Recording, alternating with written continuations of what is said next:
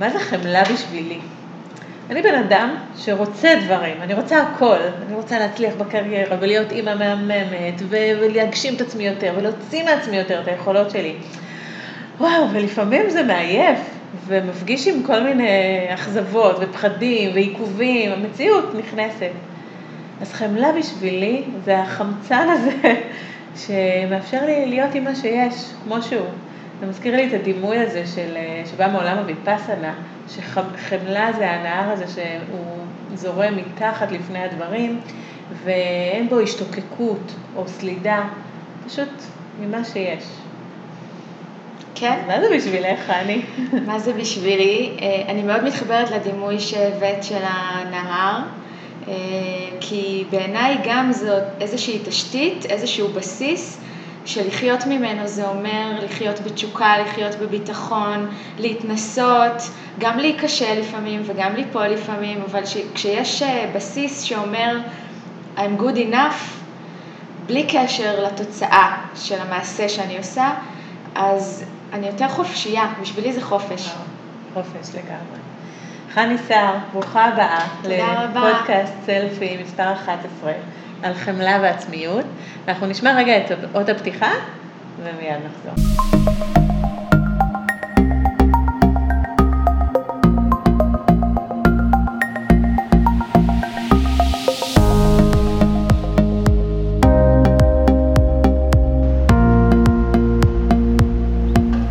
אוקיי.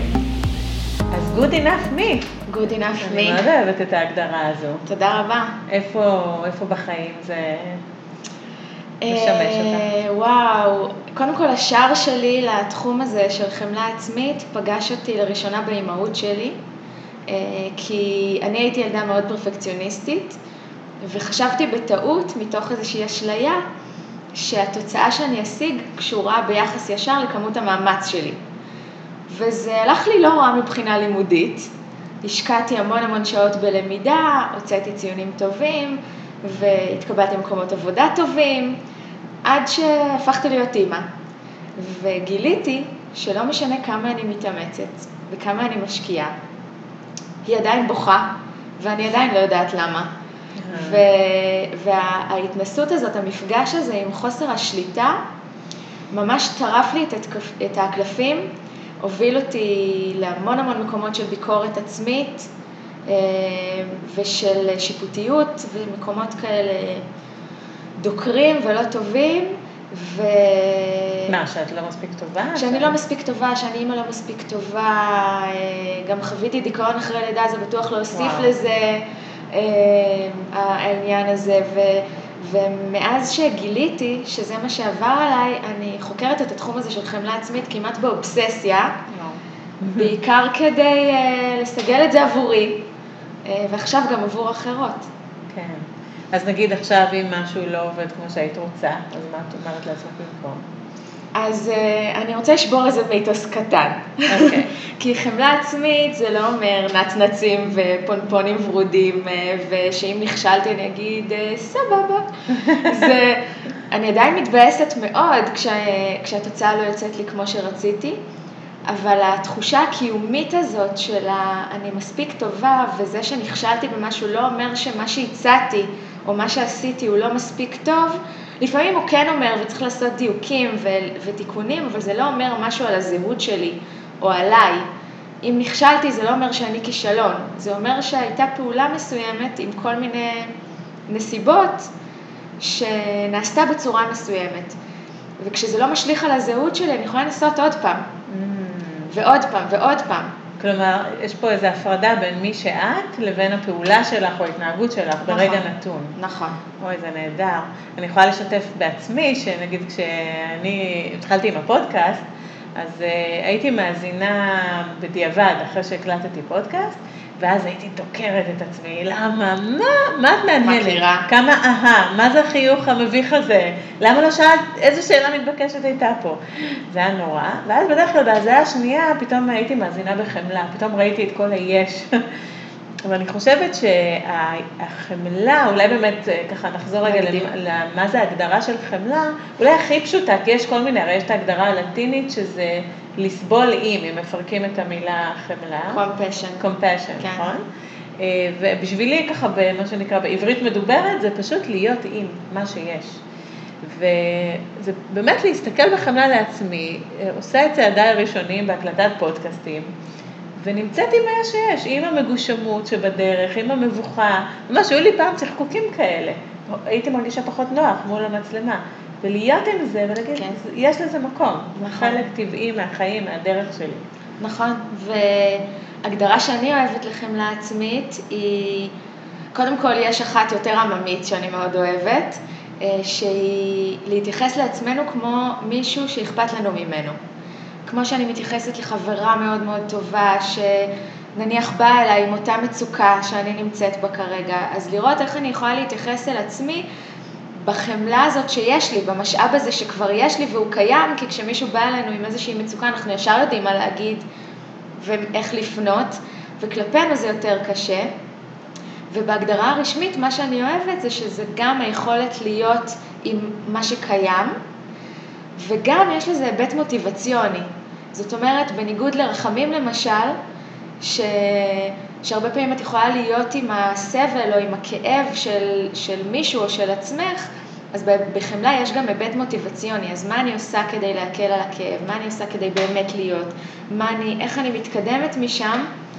זה קישור שאני מאוד מאוד אוהבת לחיים. זה לא רק להיות עם הכאב, זה גם...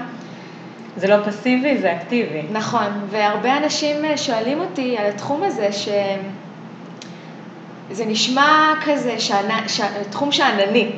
אני טובה מספיק כמו שאני, אז אני אשב לי על הגדר, ואני לא אעשה שום דבר, וזו טעות, כי היא מניעה את גלגלי המוטיבציה, ולא עוצרת אותם בעצם. אני ממש מסכימה, זאת אומרת, אני אוסיף על זה שאני חושבת שכדי... לחולל שינוי, באמת לשפר נגיד משהו שלא מוצא חן בעיניי או לשנות אותו, אז באמת זה חייב להתחיל מקבלה ומהכרה שזאת המציאות. כן. אוקיי, אם אני יכולה להסתכל על עצמי, יש בי מספיק חמלה עצמית לראות את עצמי עושה צעדים מגושמים של התחלה של משהו חדש, אז אני אוכל גם לשנות את זה ולהשתפר את זה תוך כדי תנועה, כמו שאת אומרת, וזה לא יהיה פסיבי, אוקיי, ככה זה. אבל היכולת שלי לקבל את זה שככה זה היא בעצם המפתח. נכון. ואולי תציגי את עצמך רגע, לא הצגנו, חני סער יושבת איתי פה, תגידי כמה מילים מיד ו... אוקיי, אז היי, אני חני סער כאמור, אני אימא לשתי בנות מקסימות, כבר בנות 11 ו7, לא מאמינה שאני אומרת את זה, נשואה, ואני במקצועי מלווה רגשית לנשים שהן אימהות וגם לחמלה עצמית לנשים באשר הן. אני עובדת בקליניקה פרטית, אני מעבירה הרצאות וסדנאות, ובכלל נושא החמלה עצמית הוא, אני מרגישה שהוא הבייבי שלי והוא מאוד מאוד מדבר אליי במגוון מאוד מאוד רחב של היבטים. זה יופי, ובאמת אני ראיתי את הפרסומים שלך על ההרצאה שלך Good Enough Me, ומה שנקרא, you had me at good enough me, כאילו זה קנה אותי, כי זה מסר כל כך יפה, שאפילו שלא שמעתי את ההרצאה, אבל אני יודעת מה התדר שאת מעבירה, וזה ממש התחשק לי שנעשה פודקאסט על עצמיות וחמלה, כי חמלה היא בעצם, אם חושבים עליה בהקשר חברתי, היא מתייחסת לאחר, נכון? להקל על הסבל של הזולת, או להיות בחמלה כלפי קושי של מישהו אחר, וזה יפה, אני אוהבת להסתכל על הזוגיות עם עצמי בעצם, הקשר שלי איתי בחמלה עצמית, כי בעצם אם יש חלק בתוכי שהוא עכשיו הוא עצוב או מתבייש נורא, אז אני רוצה להיות מסוגלת ליצור איתו קשר ולהבין את המציאות מהזווית שלו. נכון. מה הוא אומר? מה אתה אומר? מה החוויה הזו של הבושה? למה אתה זקוק? מה אתה צריך? נכון. מה נותנת לו לגיטימציה ובאמת מתעניינת איך אני יכולה להקל על הסבל, כאילו שלא כמו איזה חלק בתוכי שהוא ישות עם זכות קיום מטעם עצמה. זאת באמת השאלה למה אתה צריך או מה אני צריכה כשאני חווה איזשהו קושי, זאת שאלת חמלה עצמית ממדרגה ראשונה, שהיא בעצם התפר הזה בין היכולת להיות עם הכאב שלי לבין המרכיב של העשייה, וזה באמת, זה באמת רלוונטי בכל נושא, וזה הולך לשני הכיוונים, כי מצד אחד יש לנו חמלה, זאת אומרת, זה משאב שלנו, באשר אנחנו אנשים, יש בנו חמלה טבעית, והיא יותר קשוחה כלפי עצמנו, אז למה לא להשתמש במשאב הזה שכבר יש לנו, ופשוט לעשות מין מחלף, מין כביש עוקף כזה אלינו, וגם הצד השני הוא שברגע שכמו שאת אומרת, בזוגיות שלי עם עצמי, אני יותר שלמה, אני יכולה באמת לפתח מערכות היחסים עם אנשים אחרים, ללמד את הילדים שלי להיות כאלה, ואנחנו רוצים שהילדים שלנו יהיו כאלה, אנחנו רוצים שהם יוכלו לגשת לחלק שמתבייש, ולהגיד, כן, מה שקורה לי עכשיו זה שאני מתבייש, או כועס, או מתוסכל, או בא לו לחסות את הראש עם הסמיכה ולא לצאת. אני רוצה שהילדים שלי יהיו מסוגלים לעשות את זה. אני לא אוכל ללמד אותם לעשות את זה לפני שאני עושה את זה בעצמי, עם עצמי. אז בעצם, מה שאת נוגעת בו זה שני דברים. אחד אמרת, למה לא לעשות את המעקף הזה, שזה בעצם למה אנחנו לא בחמלה, תכף נגיע לזה, שאלה מאוד חשובה. משאב כזה אדיר שנותן, אנחנו מדברות על חופש ואפשרות, וזה רק ככה אפשר לחיות, למה אנחנו לא עושים את זה? שאלה מעניינת, אנחנו נחזור אליה. אבל לפני כן, באמת, מה היתרון הכל כך גדול בחמלה? כאילו, מה ביג דיל? אז את אומרת, אני רוצה לתת את זה לילדים שלי, ואני ישר גם חושבתי לילדים שלי וגם באמת לעצמי, כי אני חושבת שהיכולת להיות בחמלה, אם אני בן אדם, התחלתי מהרצון, אנחנו אנשים שרוצים דברים, וכולם רוצים, זו תכונה אנושית, נכון? אני רוצה להשיג משהו, אני רוצה להיות משהו, אני רוצה להתפתח לאנשהו, והחמלה היא בעיניי פשוט כלי, כי היא כלי שהוא בעצם מאפשר חוסן מנטלי. נכון. כי אם אני רוצה להשיג משהו ואני מפחדת נורא לעבור את הדרך שנדרשת, אני מפחדת להתאכזב, להיקשל, להיות נבוכה, להתמודד עם איזה שהם רגשות לא נעימים, אז אני כנראה לא אצליח להשיג את מה שאני רוצה. נכון. זאת אומרת שחמלה היא בעצם כלי לפיתוח חוסן מנטלי, עמידות. כן, ורווחה נפשית באופן כללי. יש לחמלה עצמית את הנושא הזה שהוא, אני חושבת, הרבה יותר אינטואיטיבי להבין דרכו למה כדאי חמלה, כי רווחה, כי המון מדברים על להשלים עם עצמי ולקבל עם עצמי, והיום כבר יותר מבינים את הרציונל של הדבר הזה, שזה תורם לרווחה הנפשית, והשתי רגליים האחרות של הדבר הזה הן פחות אינטואיטיביות. למשל, מחקרים מראים שגם ברמה הפיזית שלנו, הביולוגית, יש פחות מחלות, פחות דיכאון. אנחנו בריאים יותר פיזית, כן. כשיש לנו יותר... אפרופו חוסן, אז המערכת החיסונית. נכון, כשיש לנו יותר חמלה עצמית, וגם ההיבט המוטיבציוני, אנחנו משיגים יותר דברים, אנחנו באים יותר לידי ביטוי בעולם, וזה ממש מוכח מחקרית עם יותר חמלה עצמית. וזה מקובל לחשוב הפוך, שאם אני אלכה את עצמי ואני אבוא על עצמי עם אצבע מאשימה מתוך ביקורת, אז תהיה לי יותר מוטיבציה להשתפר, מתוך הנו-נו-נו הזה, וזו טעות. כי תמיד יש לי דוגמה שעולה לי בראש על ילד שהחדר שלו לא מסודר, ואמא שלו באה אליו ואומרת לו, תסדר, תסדר, תסדר, תסדר, תסדר, תסדר. אז יום-יומיים הוא מסדר, ונורא ככה מתאמץ לגייס את עצמו, אבל אחר כך זה זולג, כי אין שם מוטיבציה פנימית אמיתית שלא לסדר את החדר, זה משהו שבא מבחוץ. חמלה עצמית מחברת מאוד למקום של המוטיבציה הפנימית. וברמה הפיזית כדאי, ברמה הרגשית, כמו שאמרת, כדאי. אז נראה לי ששכנענו אתכם שכדאי. אני אוסיף, קודם כל כדאי ממש, וגם אני אוסיף עוד רובד, אני מאוד מתחברת לכל מה שאמרת, והרובד של התוצאה, כי אני ככה מדבר כל מה על הרצון ולהשיג, ובתוך החמלה יש איזה רכיב שהוא בעצם דווקא מדבר על שחרור מהתוצאה, לא להאחז בתוצאה. כלומר, אם אני בחמלה, אפילו, את יודעת, להקל על סבל בעולם של בעלי חיים, אוקיי, אז מובנה בתוך זה שאם אני באה מתוך חמלה למשהו, אז אני מתמסרת לדבר הזה שאני מאמינה בו, גם אם התוצאה לא תהיה כמו שרציתי. אז אני אעשה את זה בכל מקרה. ואיכשהו בהפוך על הפוך, בסוף קורה שהתוצאה טובה יותר ממה שהיה קורה אילו לא הייתי בחמלה עצמית. כי אם אני לא בחמלה עצמית, אז מספיק כישלון או שניים או מאמורה בדרך, וזה יכול לגרום לנו פרפקציוניסטיות למנגנון של הימנעות. רציתי איזשהו אברסט, לא השגתי אותו, אז עכשיו אני לא מנסה יותר. החמלה עצמית גורמת לנו לנסות, מה שגורם לנו בהסתברות יותר גבוהה, להצליח באמת. דווקא מתוך המקום של השחרור של התוצאה, כמו שאת אומרת. נכון, גם דיברת על זה שאין לנו שליטה, שהתחלת מזה שכאימא, הבנת שאין לך שליטה עם הבת שלך, ואז אני חושבת שהתוצאה הזו, שהרבה פעמים אנחנו כאילו מתקבעים על משהו, הגדרנו מטרה, לשם אני רוצה להגיע. אני רוצה שיהיו לי X לקוחות, שתהיה לי סדנה עם 18 נרשמים, לא יודעת מה, שיהיה לי מוצר דיגיטלי עם כך וכך שקלים מחירות. אבל דווקא היכולת באמת לנוע מתוך חמלה ולעשות את מה שכרגע מתאים לי, נכון לי, אולי גם מותאם לטווח ההכלה הרגשי שלי ברגע נתון, הוא מוליד בעיניי תוצאות שהן אותנטיות. נכון. Okay? שהן לאו דווקא ידענו בדיוק מראש להגדיר אותן. Mm-hmm. ומה שצריך להיות. זה יפה. אז אוקיי, אז ההלכה ששכנענו את הקהל. כן, שזה הכי שווה בעולם. משתלם בכל בחינה בריאותית, נפשית וכו'. וגם והגדנו לילדינו. אז למה זה כל כך קשה? אני חושבת ככה. קודם כל יש לזה סיבה ביולוגית הישרדותית. אנחנו מתקופת האדם הקדמון מתוכנתים להסתכל על מה שלא עובד, על מה שלא קורה, על הנמר שתוקף אותי בפתח האוהל.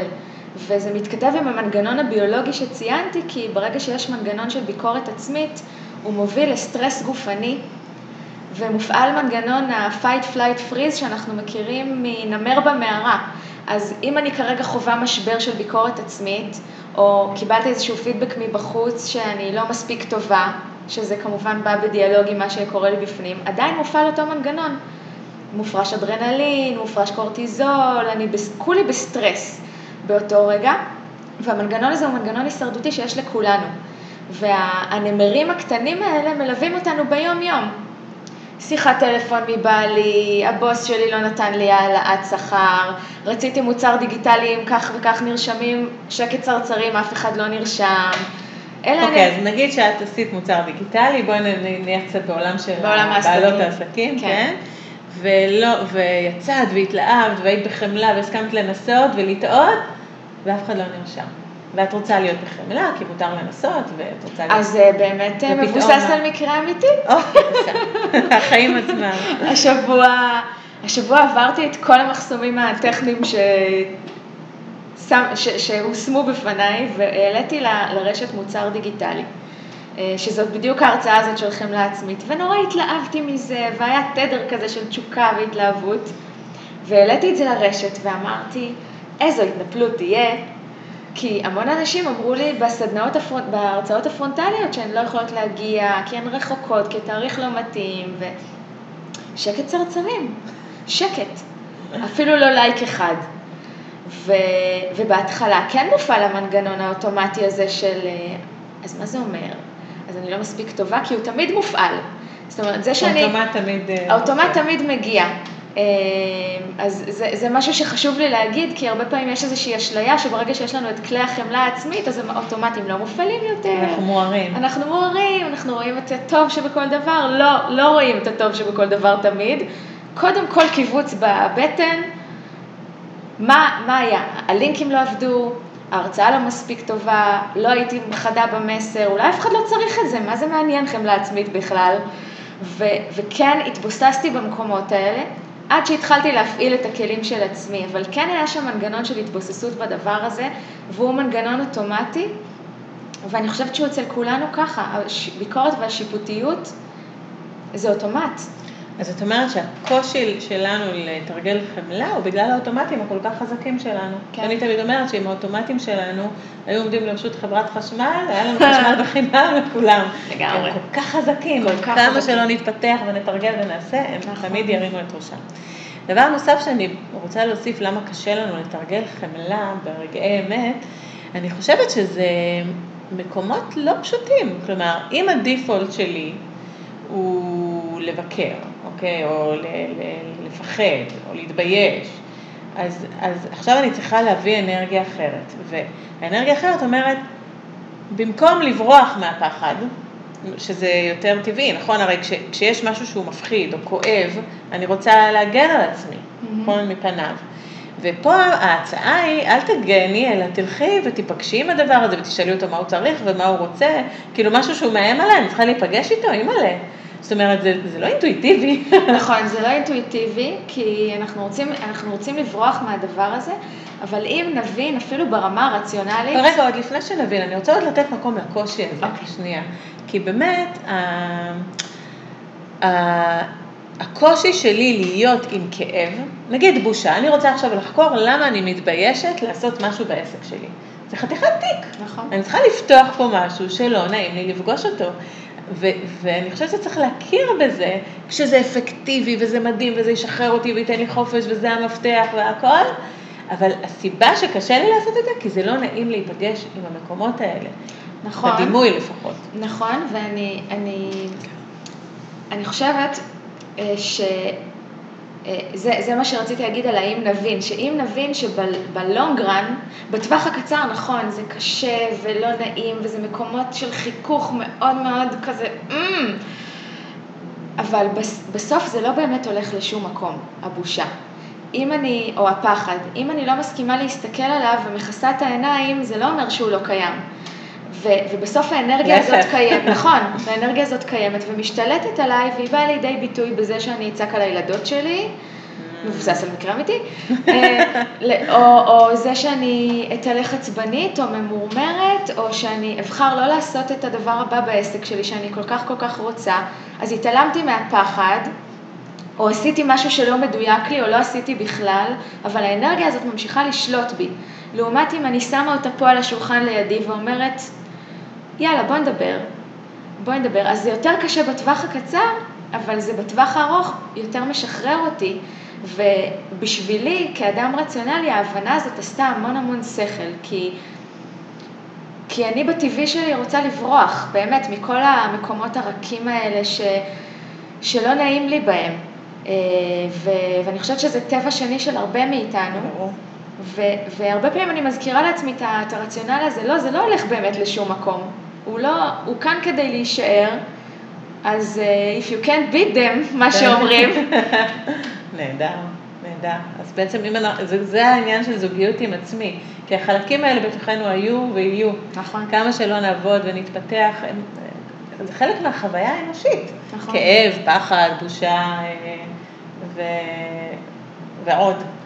ואני חושבת שגם כבעלות עסקים, ברגע שאנחנו מסכימות להיות בשלום עם החלקים האלה, וגם רחמנה ליצלן, לשים אותם קצת בחוץ, להגיד, הקלטתי את הוידאו הזה והבטן מתהפכת לי, וזה נורא מחבר אנשים.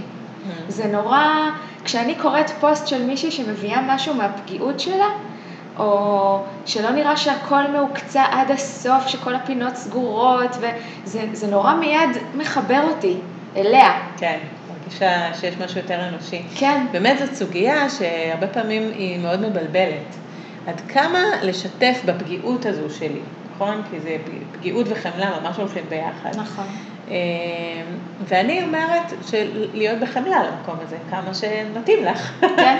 כלומר, אם נוח לך להגיד, אני מתרגשת לקראת לא יודעת משהו, הוידאו שהקלטתי, אז אני יכולה להגיד את זה, ואם לא, ואת רוצה להגיד את זה לחברה, לא מול המצלמה, זה גם בסדר. נכון. כלומר, החמלה היא כמו תדר כזה, שאת יכולה להכיל אותה על כל דבר.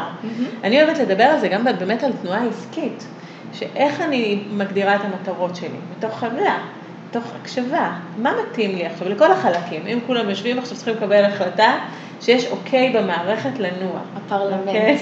כן, בדיוק, הפרלמנט הזה שיושב בראש.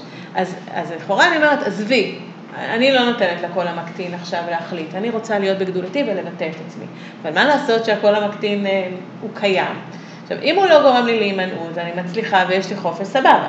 אבל אם אני רואה שאני נתקעת ואני לא יכולה, אז אני רוצה כן להיות בחמלה ולהשתמש בכל החשוב הזה בתוך היושב, מה אתה צריך? כדי שאנחנו נוכל לזוז פה. נכון, וגם לפעמים הקול הזה הוא באמת איזשהו ברומטר לחיבור פנימי. כי לפעמים אני שומעת איזושהי הדרכה שיווקית, למשל.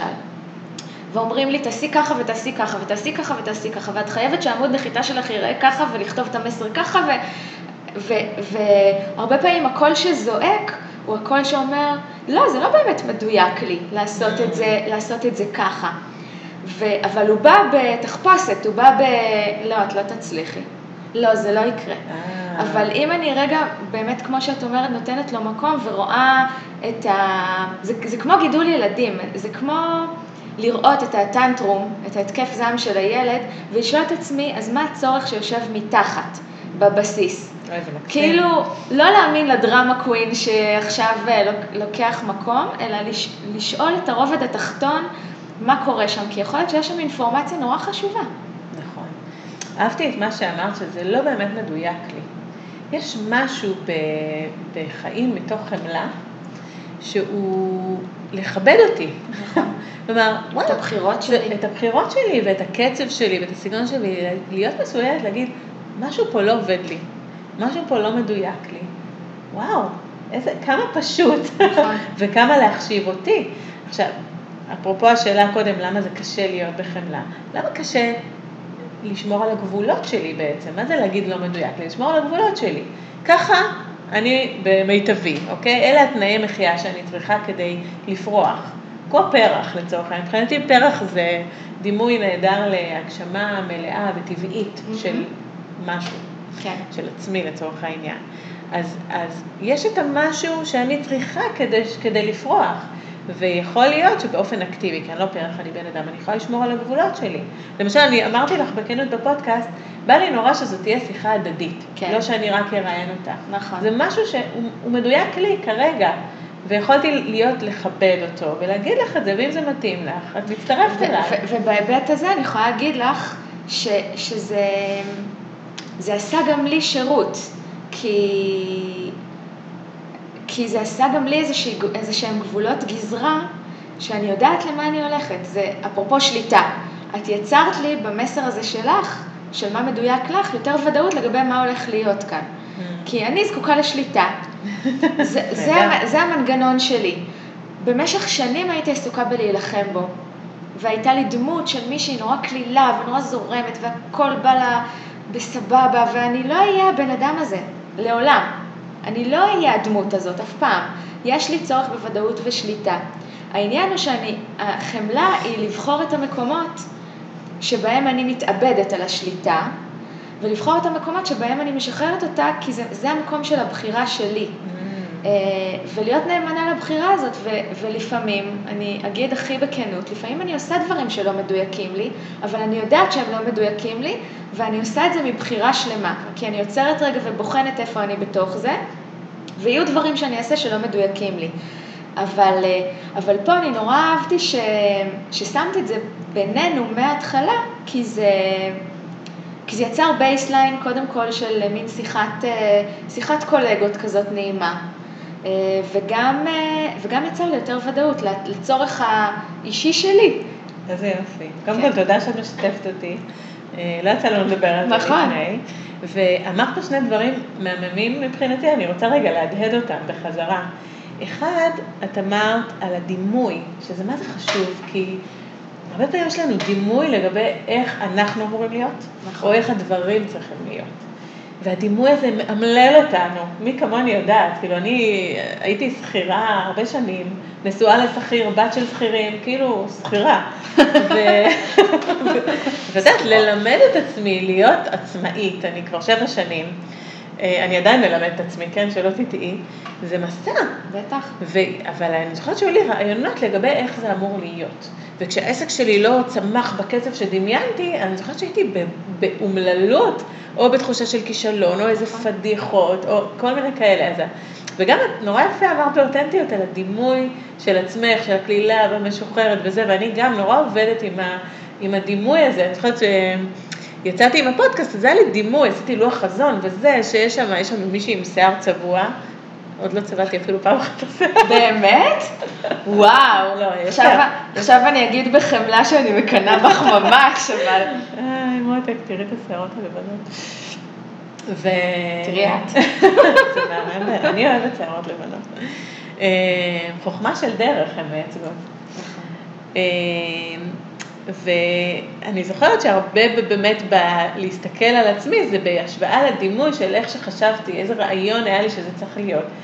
ולעומת השקט הזה במה שיש, מה שיוצא ממני, ובאמת, נגיד הפודקאסט הזה הוא נולד בברית של חמלה עם עצמי. אני אגלה, הנה איך זה היה. אמרתי, אני לא עושה את זה עם תדירות שזה חייב להיות, עם שום כללים נוקשים מראש. זה חייב להיות אינטואיטיבית מהבטן. שזה אם בא מתוכך. מתוכי. אני עכשיו שולחת מישהו, אפילו אם הוא פורסם הזה, שולחת לו הודעה, אם הוא רוצה להתראיין. איתך, זה היה בהבנה של רגע, שזה כרגע מדויק לי. אבל זה לא פופולריות, אני מאמנת עסקית, כן? אז איפה היעדים, איפה התדירות, כמות העוקבים שגדלה אקספוננציאלית. כן. זיפי. לא, זה היה... וזה עד היום. זיבי זה החמלה החדשה, תדעו לכם. נכון, כי זיבי זה כאילו כמו, תחשבי כמה אני צריכה להגן על התזה הזו, של אני עושה מה שמדויק לי ומתאים לי. בחברה שהיא מודדת תוצאות והישגים. וגם חברה שנלחמת, שהמון המון רואים שנלחמים על רעיונות ועל דמויות של אנשים. דימויים כאילו? על דימויים, כן, למשל... כשיש לי איזה משבר זהות עם עצמי, ואני מדמיינת את הדמות הזאת של הבלונדינית המפונפנת עם העקבים, יש לי דמות ממש ספציפית בראש, של איך היא נראית, ואיך היא מאופרת, ואיך היא מתוקתקת, ולא חשבתי שאני אגיד את זה, אבל אני אספר לכם, שאני יושבת כאן עם ג'ינס קצר, אני עם בוקסר, סתם. שאמרתי לעצמי, זאת תהיה שיחה על חמלה, זה יהיה לבוש על חמלה, והדמות הזאת היא כל הזמן בדיאלוג איתי, כמו גם הרעיונות האלה של איך צריך להיות עסק מתחיל והיעדים, ואנחנו חברה שמודדת את הדברים האלה, ואת רואה בן אדם, את רואה מישהו מצולם בחליפה או אשת עסקים מצולמת, את אוטומטית יש לך כבר תווית עליה שהיא מצליחה ושהיא מגניבה ושהיא... ואנחנו פה רגע מאתגרות את הדבר הזה. לי היה דימוי שרק, נגיד, רציתי להנחות סדנאות, לצאת לתל אביב, לזכור חדר, כיתות וכזה, ואמרתי, אני לא יכולה לעשות את זה עם המשקל העודף. כי הדימוי של מי שמצליחה הזו שבו, היא חייבת להיות רזה, כוסית. ובסוף איכשהו, עד שעשיתי והתגלגלתי ועשיתי את זה, הייתי דווקא במשקל הכי עודף שלי, כאילו, אבל וקלטתי את ה... הדימוי, כאילו, איך זה אמור להיות, וכמה הפחד לצאת לעולם, מדהים. כמה דברים אנחנו אומרים לעצמנו שצריכים להיות, כדי שנעיז לעשות את זה. זה מזכיר לי שאחת המתאמנות שהלוויתי, היא דווקא הגיעה להישגים מטורפים, כאילו, עשתה כנסים, והכניסה סכומים של 20 ו-30 אלף שקל בחודש, כן, שאני לא הגעתי ל-30 אלף שקל בחודש בחיים. גם אני לא. ואז היא באה אליי, אמרתי, אז למה את באה אליי? כאילו, אני אראה, לא איזה יועצת עסקית, שתהיה לך את השיטה הגדולה, להכתיב את העסק שלך. ואז אמרה לי, תקשיבי, אני לא נהנית, אני מצליחה להגיע לתוצאות, אבל אני מרגישה שאני מקריבה את עצמי. כן. ועכשיו אני רוצה ללמד את עצמי, חמלה, איך לפעול מתוך נאמנות לעצמי, וגם להוכיח שאפשר גם להרוויח כסף ולגדול ולעשות, אבל מתוך הקשבה, פנימה, לקצב, לאמת שלי, לא למה שצריך ולאחר. נכון. זה נורא מתחבר לי להגדרה של מהי הצלחה.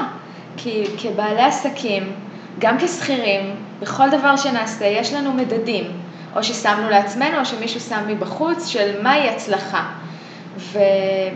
ואני עם עצמי, בשנתיים, 3 האחרונות, מנסה כל הזמן לאתגר את המקום הזה. כמה שעות אני רוצה לעבוד, כמה אני רוצה להיות עם הילדות שלי. אני למשל, הבחירה שלי היא לעבוד חצי משרה. כדי להיות בבית בצהריים, זאת גם אחת הדחיפות שהיו לי להקים עסק בכלל. קיבלתי דפיקה בדלת מהיקום, בצורת עדי שלי בכיתה א', והייתה לי קריאה להיות איתה בבית. עבדתי כשכירה, היה לי מקום טוב, תפקיד מדהים. לא היה נראה לעין שאני הולכת לעזוב אותו, אבל אני רציתי להיות איתה בצהריים, וזה מה שהוביל אותי. וגם המקום הזה, בתור בעלת עסק, יש לי עכשיו תקרת זכוכית, כי אני עובדת חצי משרה. אז מה זה אומר? שאני לא מצליחה, שאני כן מצליחה? לפי איזה מדד אני מצליחה? מה זאת הצלחה בכלל? האם זה שבן אדם אחד מקשיב לשידור שלנו עכשיו? האם זאת הצלחה? נגענו בלב של בן אדם אחד, זה לא דבר מדהים. אז כאילו, אנחנו רוצות רגע לפתוח ולאתגר את המקומות האלה. את יודעת, אני הרבה שואלת את השאלה הזו, מה זה הצלחה, כי באמת יש איזה דימוי חיצוני שכל אחד נולד אצלו בראש, מתוך, לא יודעת מה, העבר שלו, הדימויים שלו, הסביבה שהוא חי בה, מה זה הצלחה. ובאמת בתחום העסקי הרבה פעמים מודדים את זה בכסף, בהכנסות, יש כאילו את שורת הרווח. ואני מאוד אוהבת שבת את הכל הזה, בטח לאימהות, ועוד פרפקציוניסטיות, לא עלינו, כאילו את צריכה להיות 100% והכל, אז כנראה תגיעי לי איזה 300% שזה לא ריאלי. כן. ואני חושבת, אני הרבה פעמים יכולה להגיד באמת כבעלת עסק מאוד אמביציוזית, שאני ממש מלמדת את עצמי לבחור. אתמול הייתי מתה לעשות משהו שקשור לעסק, אוקיי? הבן שלי רצה לשחק איתי. אז אמרתי לעצמי, תבחרי בזה, בואי תתאמני על זה רגע, בלהיות איתו ולשחרר את זה. חופש. אמרת לעצמך, יולי, אוגוסט, את מגדילה את הבחירה בילדים. ההחלטה עם עצמי. ובהתחלה הוא הוציא משחק, וזה היה פאזל, והוא רוצה שאני אעשה את הפאזל הכי גדול, וגם בלי שאני אסתכל על התמונה. עכשיו, אני חייבת להסתכל על התמונה כדי להרכיב, לא משנה. בשורה התחתונה, היה לי כמו אולקוס כזה, היה לי עצבים, ואמרתי, תהיי פה, רגע, תחילי את זה שנייה, את בוחרת, אבל זה היה מאמץ, כאילו, כי משהו קרה לי שם, שרציתי לסיים אותו, ממש התנגשות.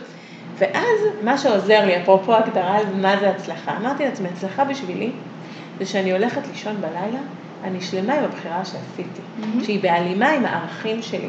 ואני חושבת שיש קשר באמת הדוק בין חמלה לעסקים, לערכים. נכון. כלומר, אם יש לי מערכת ערכים, ולי חשוב להיות אימא נוכחת עם הילדים שלי, ויותר מאשר שורת הרווח בחשבון בנק, אז אני כנראה ישן יותר טוב בלילה, כשאני אבחר בהלימה עם זה. נכון. ואגב, בסוף היה מה זה כיף, אחרי שעברתי את 10 דקות הראשונות, ואת יודעת מה, אם אני רגע אחזור איתך לנקודה הזאת, יכול להיות באותה מידה, זה שהבחירה שלי להיות בבית בצהריים, זה לא אומר שזאת הבחירה המדויקת והנכונה לכולן. וגם באותה נקודה של הבחירה שלך, יכול להיות שהיית בוחרת עכשיו, כן לעשות את הדבר הזה שאת רוצה בעסק, והייתה שם התנגשות בין ערכים, באמת. אבל, וגם אני היום, כדי לבוא אלייך ולהקליט, אז הילה שלי, הבת הצעירה, היא בצהרון, רשמתי אותה לצהרון, אז אני לא אהיה איתה בצהריים, היא תהיה בצהרון, אבל בחרתי את הבחירה הזאת בלב שלם, ואני לא מרגישה שהיא דורסת את הנוכחות שלי, ולפעמים אני כן מרגישה שזה אחד על חשבון השני, ואז העצירות האלה שסיפרת עליהן במהלך הדרך עם הפאזל, אלה בדיוק המקומות של החמלה, של רגע, שנייה, תהיי פה, תחילי את זה, תראי איפה את מתנגשת, מה עושה לך את הקיבוץ בבטן ומה את בוחרת, ומתוך זה שאני בוחרת, ונניח שבחרתי לעשות את הדבר הזה בעסק, אני יכולה להגיד לילד שלי, אני צריכה עכשיו חצי שעה לעשות משהו עם עצמי, בוא תתחיל את הפאזל, אני אצטרף אליך עוד חצי שעה.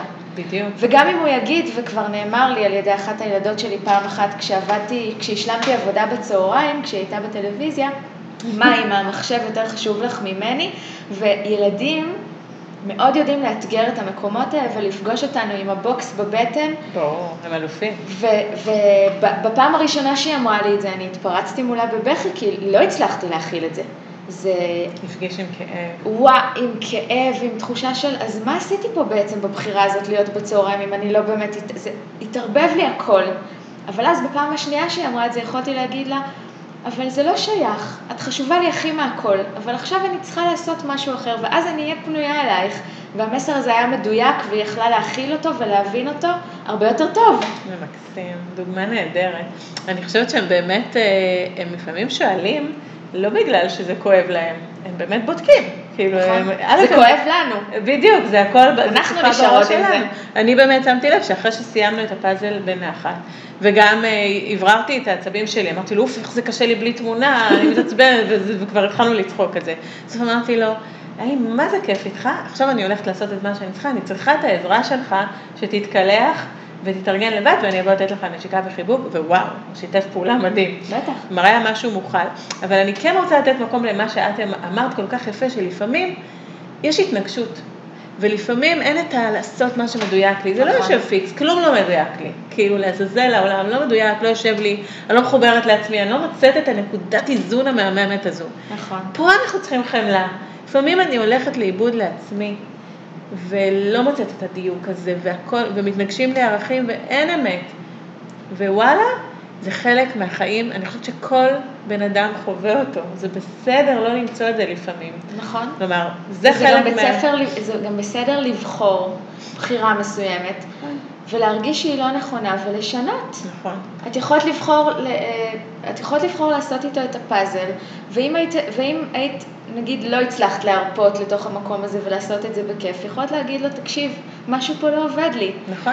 אני חייבת רגע לסיים משהו כדי שזה ירד לי מהראש, ואז אני אהיה פנויה, ואז המסר שלך גם בפנים וגם בחוץ הוא אחרת לגמרי מאשר אם הדבר הזה שולט בך. נהדר, וזה באמת מתחבר למה שדיברנו קודם, על גבולות. נכון. נכון, שאני יודעת לכבד את הצרכים שלי, את הרצונות שלי, אז אני יכולה להיות פנויה לקשר עם מישהו אחר, אם זה הבן שלי או כל בן אדם אחר, אפילו הלקוחות שלי.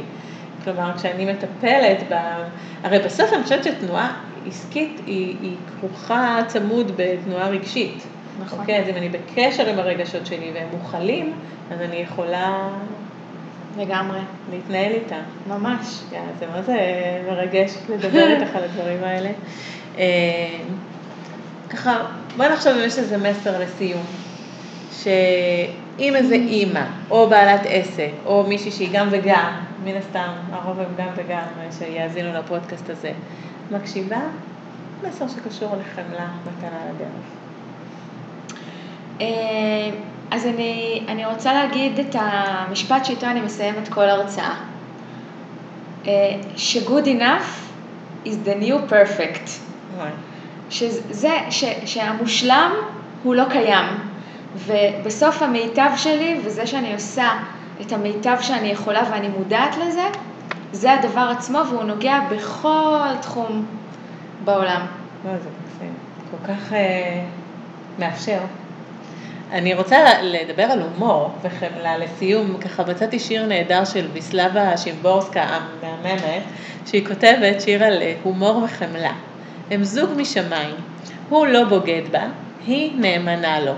אוהבים לבלות בצוותא, אז הם מאושרים. לה יש קביעות, לא רק עבודה זמנית, אבל לעתים הוא מרוויח יותר ממנה. כשהם נאלצים להיפרד שלא באשמתם לזמן ארוך, העולם הופך מיד לבל יתואר.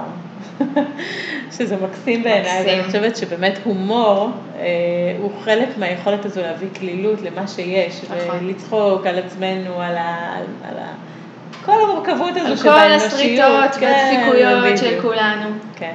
לגמרי. חני, תודה רבה.